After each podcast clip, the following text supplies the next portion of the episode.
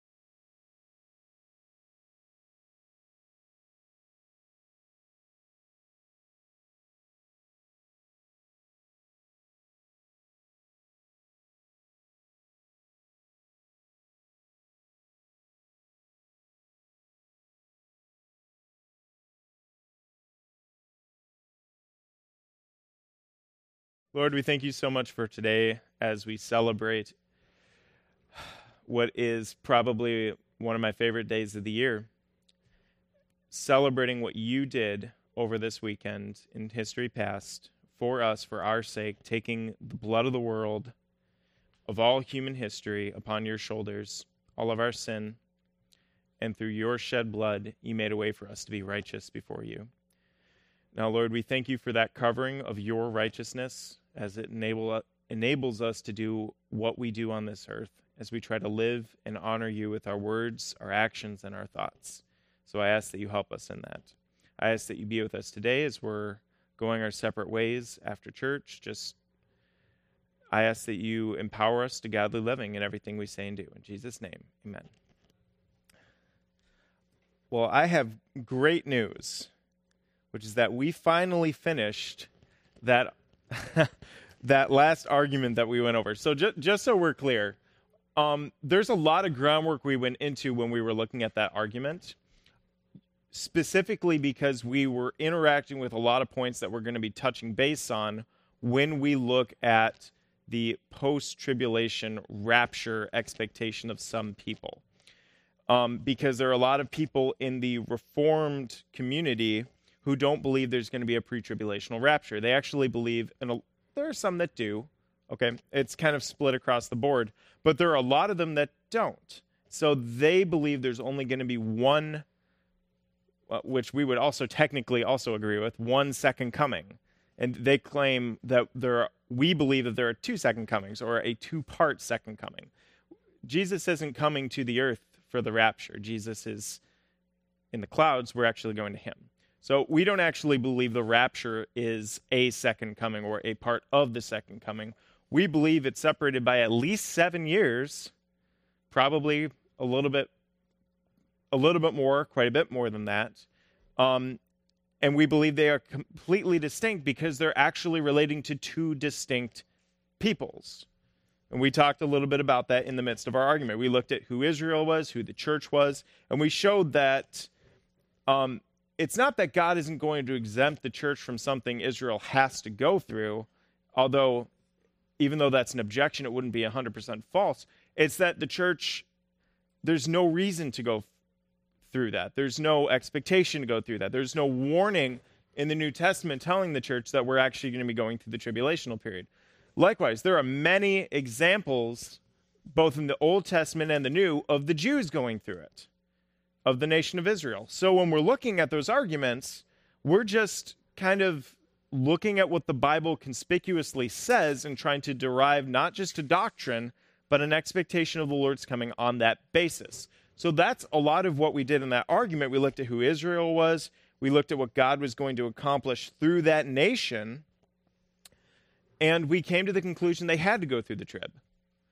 And then we looked at the very specific promises given to the church, and we saw exactly the opposite. Not only were we not going to be in the trib, we were going to be exempt from being in the time of Jacob's trouble, which makes sense if you if you say it out loud because it is the time of Jacob's distress. It's the time where the nation of Israel and the Gentile nations around the world are going to go through a time of great distress lasting exactly seven years.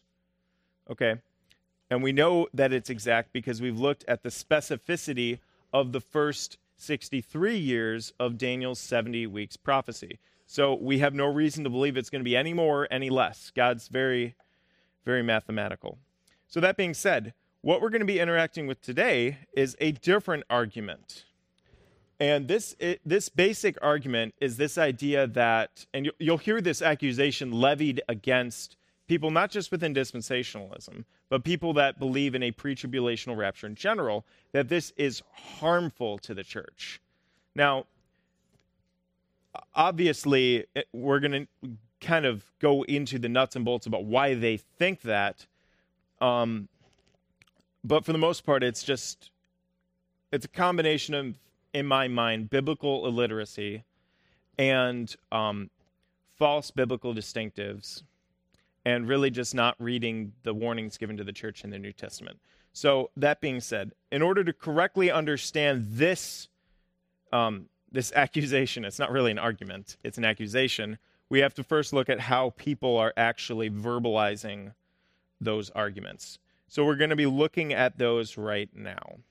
So a lot of you may know who Corrie ten Boom is. She said that there are some among us teaching that there will be no tribulation, that the Christians will be able to escape all of this. These are the false teachers that Jesus was warning us to expect in the latter days. Most of them have little knowledge of what is already going on across the world. I have been in countries where the saints are already suffering terrible persecution. In China, Christians were told, Don't worry, before the tribulation comes, you will be translated or raptured. Then came a terrible persecution. Millions of Christians were tortured to death. Later, I heard of the bishop from China saying sadly, We have failed. We should have made people strong for persecution rather than telling them Jesus would come first. Tell the people how to be strong in times of persecution, how to stand when the tribulation comes, to stand and not faint. I feel I have a divine mandate to go and tell the people of this world that it is possible to be strong in the Lord Jesus Christ. We are in training for the tribulation, but more than 60% of the body of Christ across the world has already entered the tribulation. There is no way to escape it. We are next. Now, there's a lot in that statement, but there are a lot of people who love this woman, who love her writing. She has a lot of encouraging things on the Christian life, but she messes up because, as you can see, she holds no distinction between the tribulation and tribulations. She holds no distinctives. First of all, part of that's because tribulation isn't really used, if I'm remembering correctly, in the Old Testament of what we would refer to as the trib, like the Great Tribulation. For the most part, it's the time of Jacob's trouble, the time of distress, the day of the Lord, um, all of like there are many usages of that different terms to describe that time and that's not normally one of them so when they look at tribulation like she's doing she's conflating the two and making an assumption so the way she's looking at it is if they were prepared to suffer persecution they would be better off than somebody who's expecting to be raptured but again I feel like it's very simple if you study the New Testament, whether you're studying the Pauline epistles or the general epistles, to understand that we are going to go through persecution. That's obvious. We looked at that a couple weeks ago, actually. The Bible tells us we are, Jesus says that you're going to suffer because I suffered.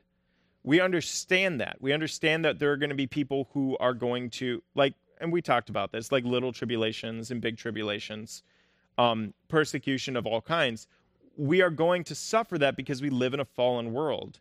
And Christians have not been very popular in a fallen world for the last 2,000 years. Uh, America's a bubble. They're not popular anywhere in the world other than here. You see the liberalizing of Christians in Europe um, to the point where a few people will go to church every week. You see people getting persecuted and killed in many different countries. So again, um, we're not telling people by preaching it and teaching about a pre-tribulational rapture that they're never going to face persecution. I have yet to hear somebody honestly say that. But as you say, when, as you can see, if you don't have a really good, solid um, biblical background, it's entirely possible to go your whole life conflating terms without correctly understanding them, and then deriving your expectations about daily living in the Christian walk off of these false expectations. If you're expecting tribulation, it's not going to be shocking when it happens. It's not going to be fun, but it's not going to be shocking. If you're expecting a rapture and tribulations in this life, like persecution in this life, um, then you have a pretty darn good biblical expectation about the future. She didn't have that. And so now you have somebody who people love and revere teaching people there's not going to be a pre tribulational rapture on that basis. Um, and she's written books too that it, even my mom even likes Corrie ten Boom too. Um, and there's there's stuff to like, and there's clearly stuff to not like.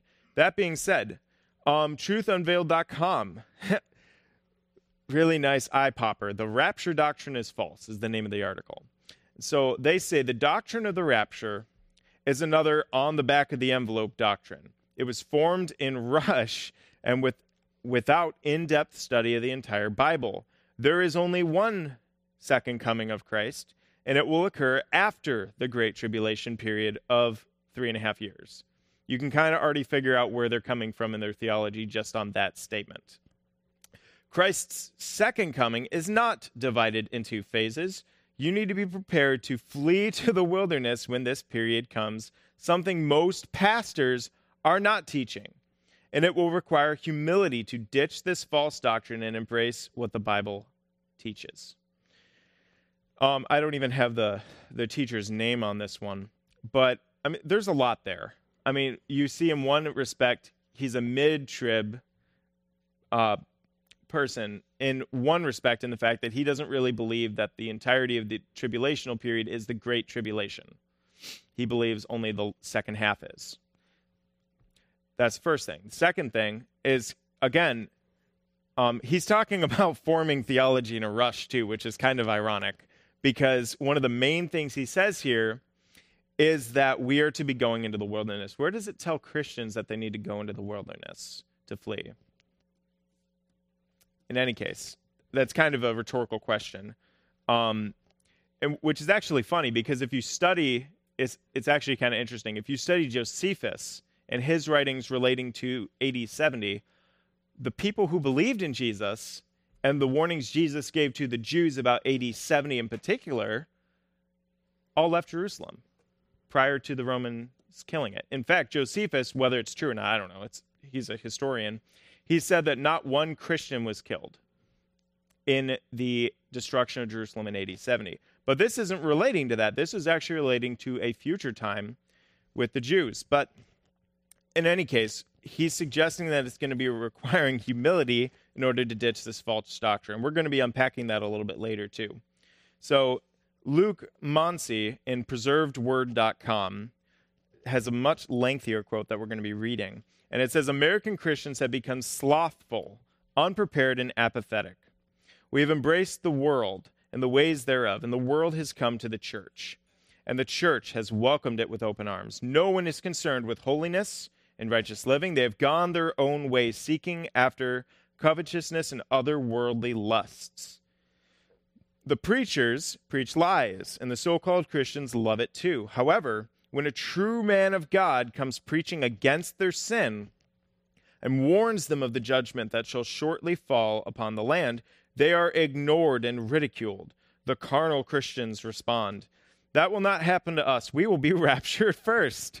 The man of God then warns the faithful Christians, telling them to prepare for rough times ahead, and he receives a similar response as they tell him, We don't need to prepare for anything. We will be raptured before any trouble comes. Later, he teaches his Sunday school class about how modern technology is fulfilling end times pro- biblical prophecy. Afterward, he is confronted by his deacons who tell him these things cannot be the fulfillment of biblical prophecy. We're still here. We haven't been raptured yet. Has the teaching of the pre tribulational rapture doctrine helped encourage the spiritual condition in America? Please note, this is not a rebuttal of the pre trib timing or a defense of other rapture timing theories. Rather, the Americanized pre tribulational rapture theory is spiritually dangerous. In conclusion, the Lord is coming soon, but the Bible is clear that trouble is coming between now and then. The preaching and teaching of a pre tribulational rapture, without also warning of the trials and persecution between now and then, has led American Christians to, to become unprepared, slothful, and apathetic. Carnal Christians refuse to repent, thinking the judgment of the Lord will have no effect on them. The Bible tells us to be seeking and preparing for his coming, as he will come suddenly as a thief in the night. So um, part of this is part of Luke Monsley's position is due to the fact that there has been, as we talked about, false rapture teaching in the past about Matthew 24. So if you're expecting all of the tribulation to happen and then Jesus to come suddenly like a thief, or 1 Thessalonians chapter 5, then yeah, I mean, you can come to one of these conclusions. But again, that's because you're not making the biblical distinctions between the church and Israel, and especially who Jesus is talking to. So, I mean, there's a lot here. What I'm trying to demonstrate um, for the people who may know this or may not know this in the room is that same point I was trying to make when we were looking at the initial arguments for imminence, which is that there are a lot of people who don't believe in the rapture. There are a lot of people who believe it's false teaching. And there are a lot of people who believe that, like me, teaching in a pre tribulational rapture expectation for this church would be false teaching. Because the way they look at it is we're all about to go through the tribulational period. And let, let's say, for instance, that they were right. If that were correct, and I were teaching, or anybody who's teaching the pre trib rapture perspective, um, is giving that teaching and telling a church that you're not going to go through the tribulational period, you don't have to stock extra food, although that's not a bad idea looking at the economy. You don't have to buy guns, you don't have to do all these other things. And if I were teaching that when I knew you were going to go through the tribulational period, when the Bible said that, then that would be false teaching. That would ill prepare you to go through the trib. And suddenly we'd be thrown into distress. What happens when people who aren't expecting distress suddenly find themselves in distress? It makes them question what they believe. So, if that were the case, they would have a totally good argument. But again, they're not going from the Bible, they're misquoting several, even Luke Monsley in this. And I, I know I'm bashing on him a little bit. Um, but he's misquoting certain verses given to Israel.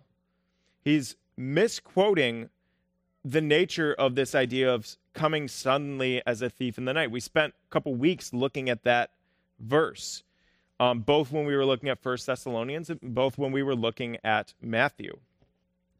So when it comes down to it, just be aware. I guess we're we're kind of in a bubble in this church for for a good reason. I mean, we we go here, we listen to Kurt. Kurt gives us good, solid biblical teaching as he literally interprets the word and looks at what it conspicuously says. That is not the case in a lot of churches. This is the first church I've ever actually been to that participated in that.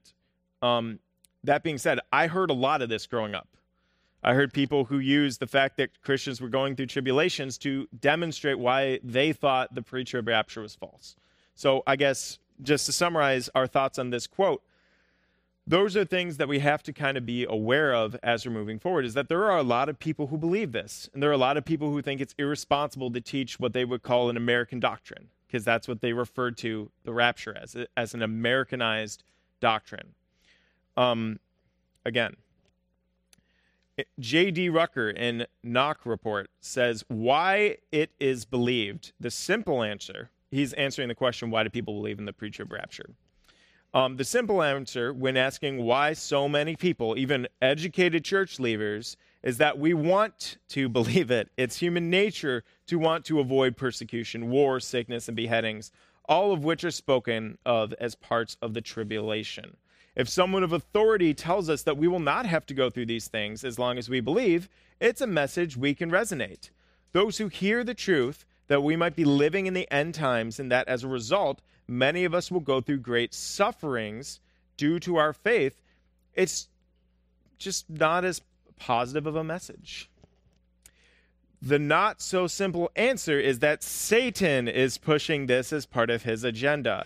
It is Satan that rules the earth. His goal is to pull as many people away from the faith as possible, which is why he and his minions began deceiving Christians at their core starting in the early 19th century. I didn't realize he started in the 19th century. We got off scot free before that.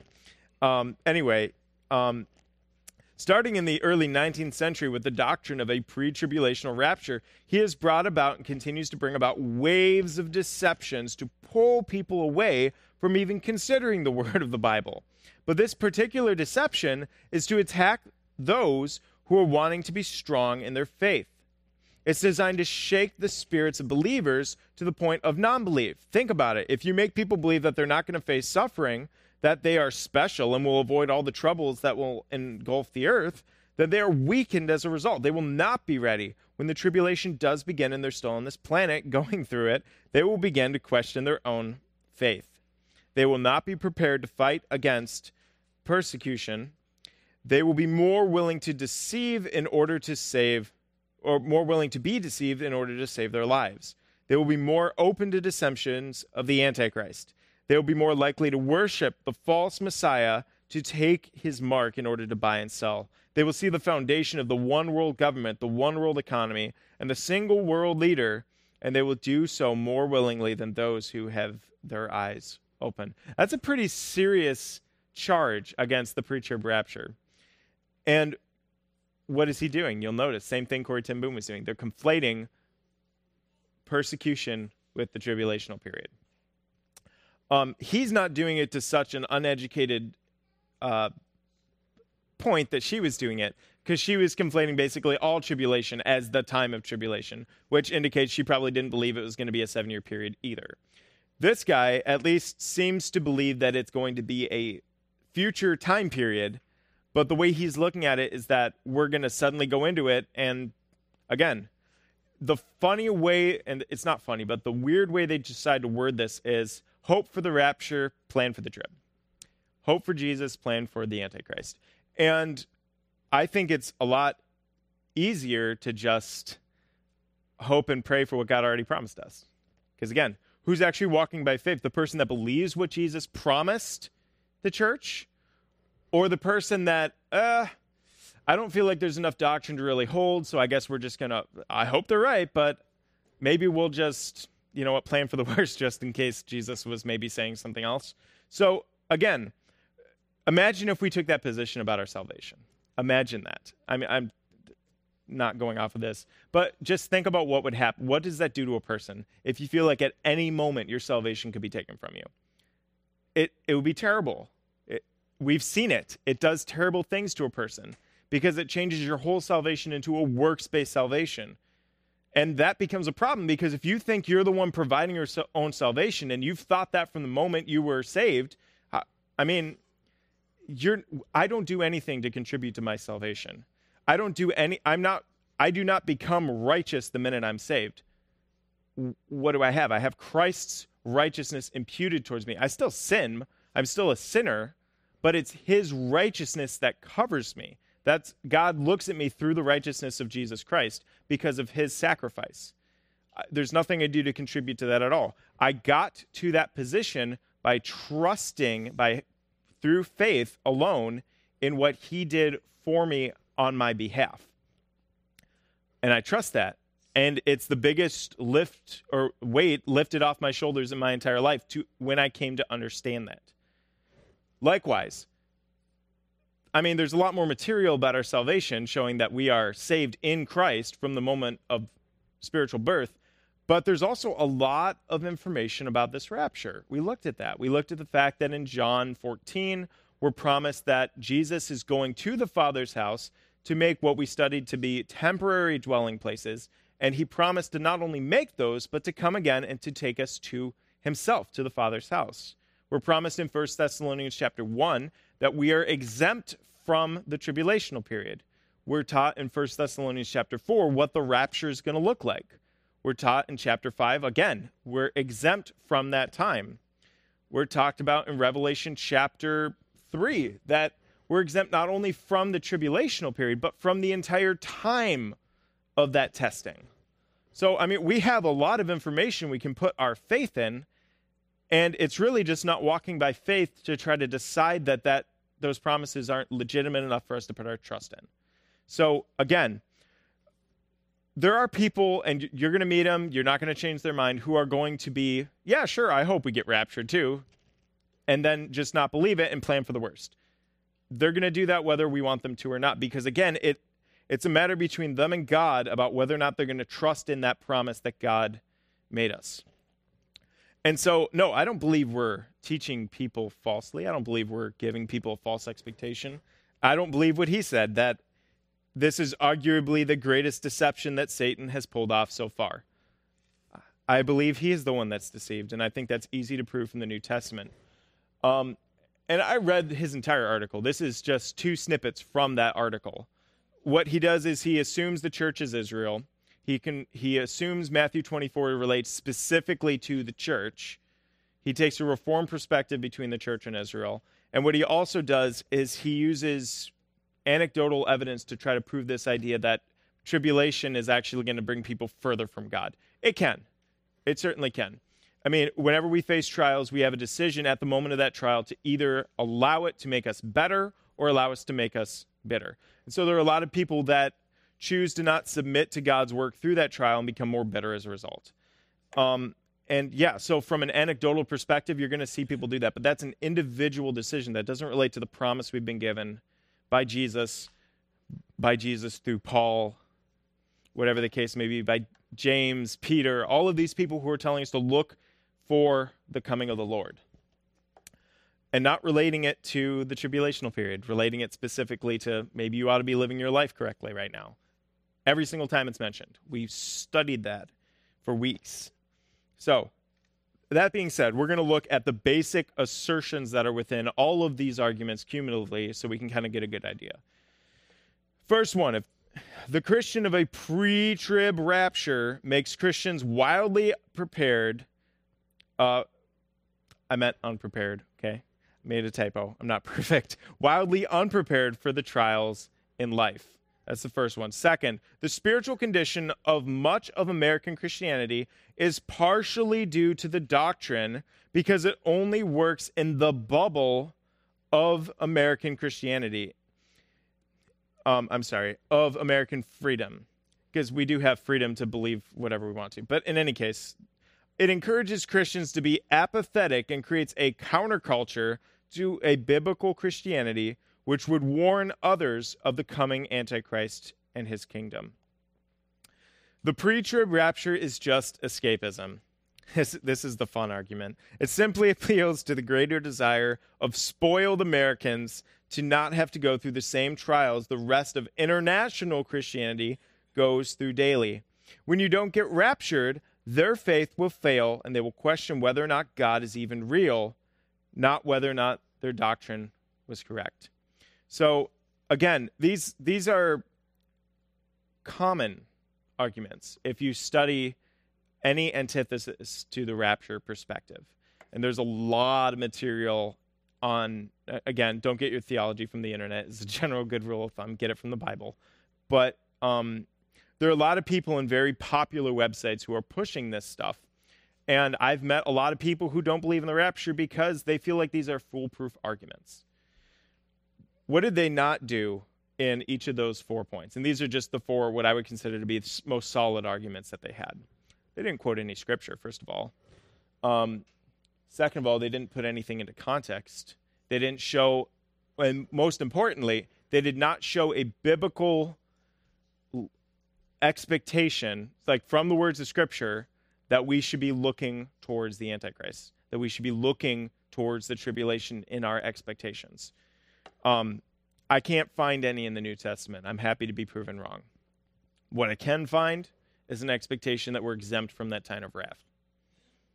So, um, again, also it kind of is escapism in a little bit. I mean, that's that's an argument, but we do believe that we've escaped not just from that wrath, but also from the wrath of eternal separation from God in hell.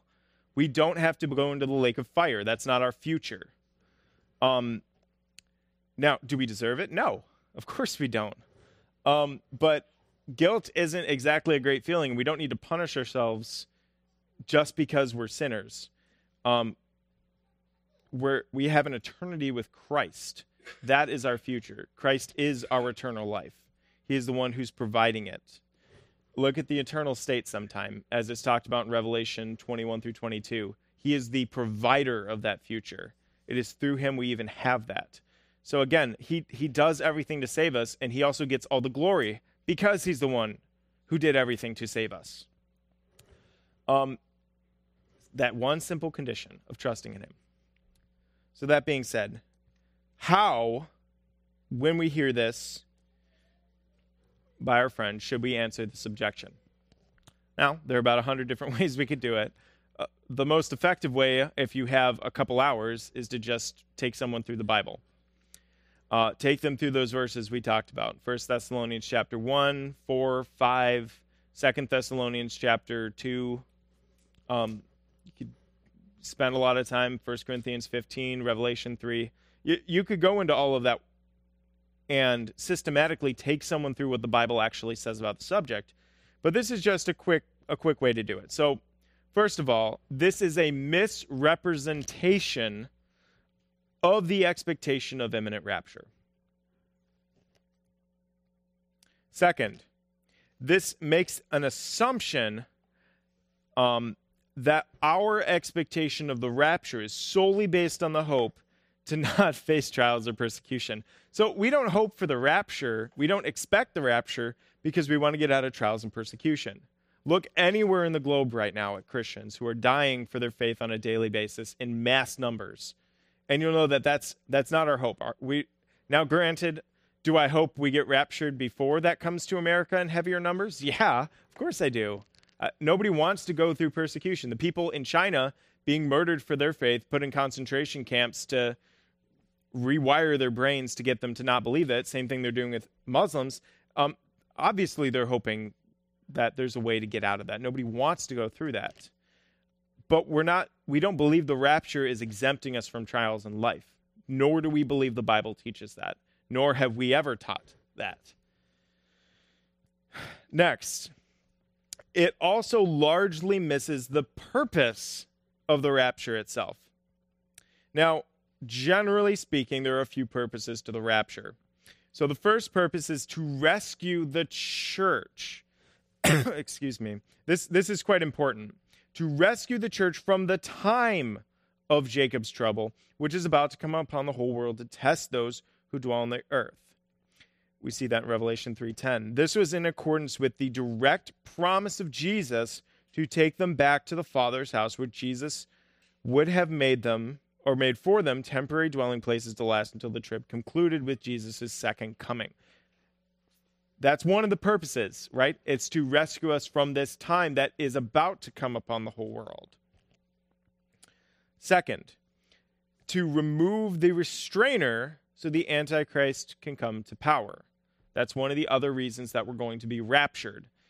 Um, w- obviously, we believe that the restrainer is talking about the Holy Spirit's work through the church. Next, to end the time of jealousy used to make Israel long for the blessings of fellowship with God. Let's actually look at that because that's kind of important too, because it puts us back into what I would call Jewish and Gentile distinctives um, in light of this. So if you go to the book of Romans,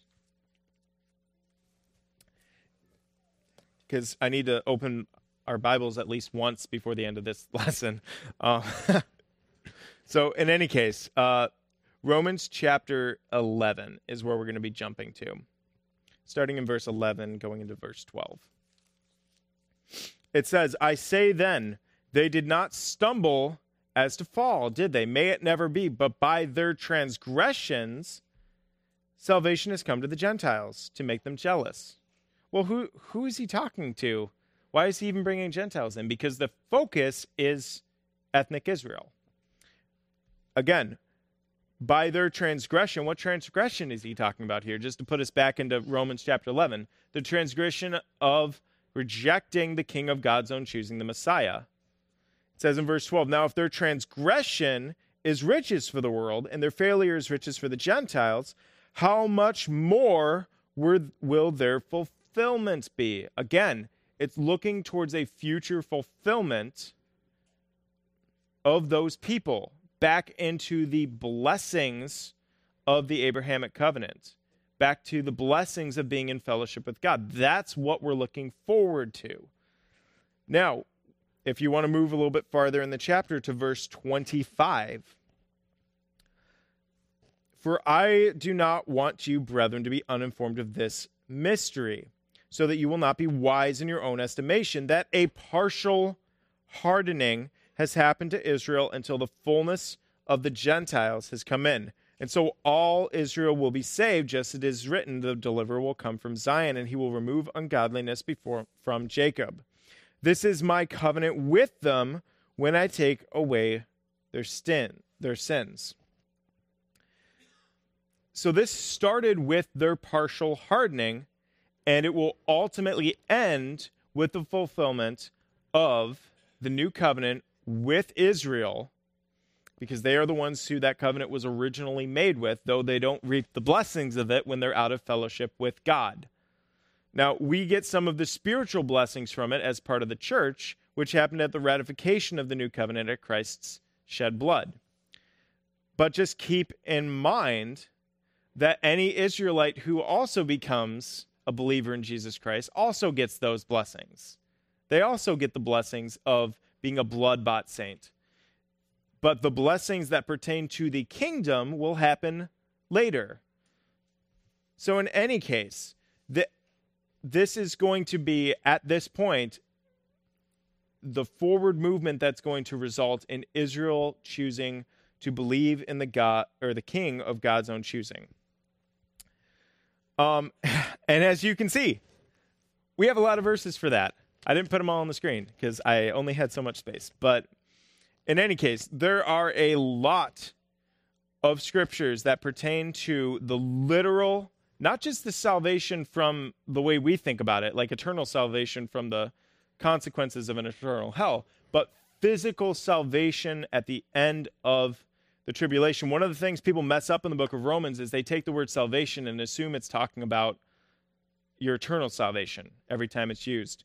Um, I think it's Robbie Dean who suggested that almost no times in the book of Romans it's actually talking about that. They use the word they use a different word for that. It's called justification.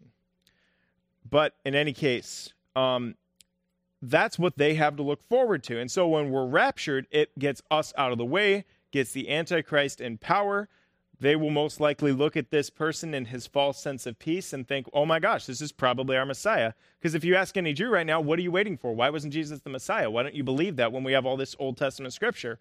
Oh, well, he's supposed to give us uh, peace. Well, they're going to get their peace, and it's not going to be the Messiah. It's going to take them three and a half years probably to realize that's the case. But again, these are only some of the reasons of why the church is going to be raptured and the purposes that the rapture fulfills. But just so we're clear, that's all important information for us to look at as we're trying to answer an argument like this. We just we have to be aware of that in the back of our minds in order to interact with that. Now, that being said, there are a dozen or so misconceptions we could jump to if someone were to bring an argument like that to, to our face telling us that the rapture is ill preparing Christians for the tribulational period. Um, and we'd be justified in interacting with them. But at the end of the day, it wouldn't necessarily be in our best interest to just take them through uh, a biblical boot camp to try to get them to understand why the church is going to be raptured. Um, so there are a couple things. They falsely claim the pre-trib doctrine is responsible for a lot of problems in the church. Um, the pre trib rapture should encourage the church through tribulation because we know that's our future. We know it's our future whether we're the generation who's lucky enough to be alive and remaining at the time or whether we go to be with the Lord in the meantime. To be absent from the body is to be present with the Lord. That's what we're promised. And what's more is that to be dead in Christ is to be first resurrection resurrected at the point of the rapture. That's why it's such a big deal, Resurrection Sunday, when we think about Jesus' resurrection, because we also understand that our resurrection and the certainty of that resurrection in the rapture is so certain that we can put our faith in it. That's what we have to look forward to. That is the driving force that takes us through the trials of life. For a lot of people, it's heaven because they don't understand that future. They think the, the only thing we have to look forward to is heaven, and that is certainly something to look forward to. I wouldn't argue that it's not.